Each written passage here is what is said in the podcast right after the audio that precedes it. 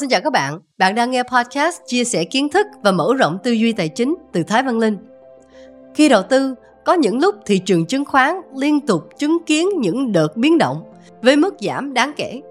Điều này sẽ khiến cho không ít nhà đầu tư cá nhân lo lắng cho các khoản đầu tư tài chính của mình. Vậy chúng ta cần làm gì với thời điểm này?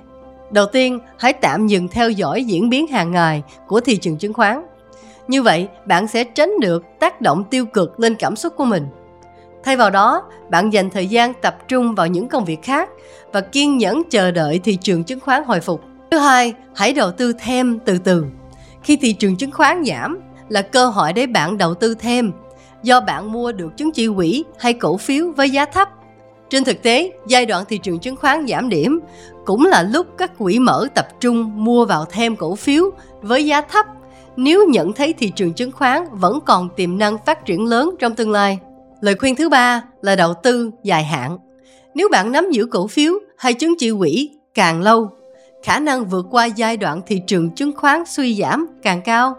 Cụ thể, nếu bạn bán chứng chỉ quỹ khi thị trường chứng khoán đang xuống thì bạn sẽ bị lỗ vì đã mua cao, bán thấp.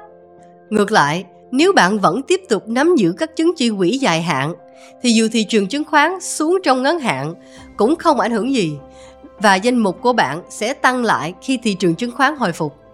Thực tế, đầu tư trực tiếp trên thị trường chứng khoán sẽ không phù hợp đối với những bạn chưa có kiến thức tài chính chuyên sâu.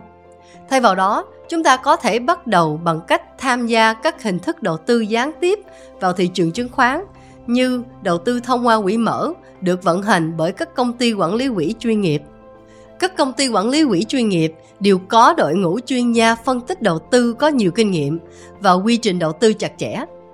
Các số liệu trong quá khứ đã chứng minh các quỹ mở được quản lý chủ động sẽ mang lại lợi nhuận tốt hơn, mức tăng của thị trường chứng khoán và giảm ít hơn khi thị trường chứng khoán biến động. Linh hy vọng những kiến thức Linh vừa chia sẻ sẽ hữu ích với bạn. Nội dung podcast này hợp tác với quỹ mở, quản lý bởi công ty cổ phần quản lý quỹ Vinacapital thuộc tập đoàn Vinacapital.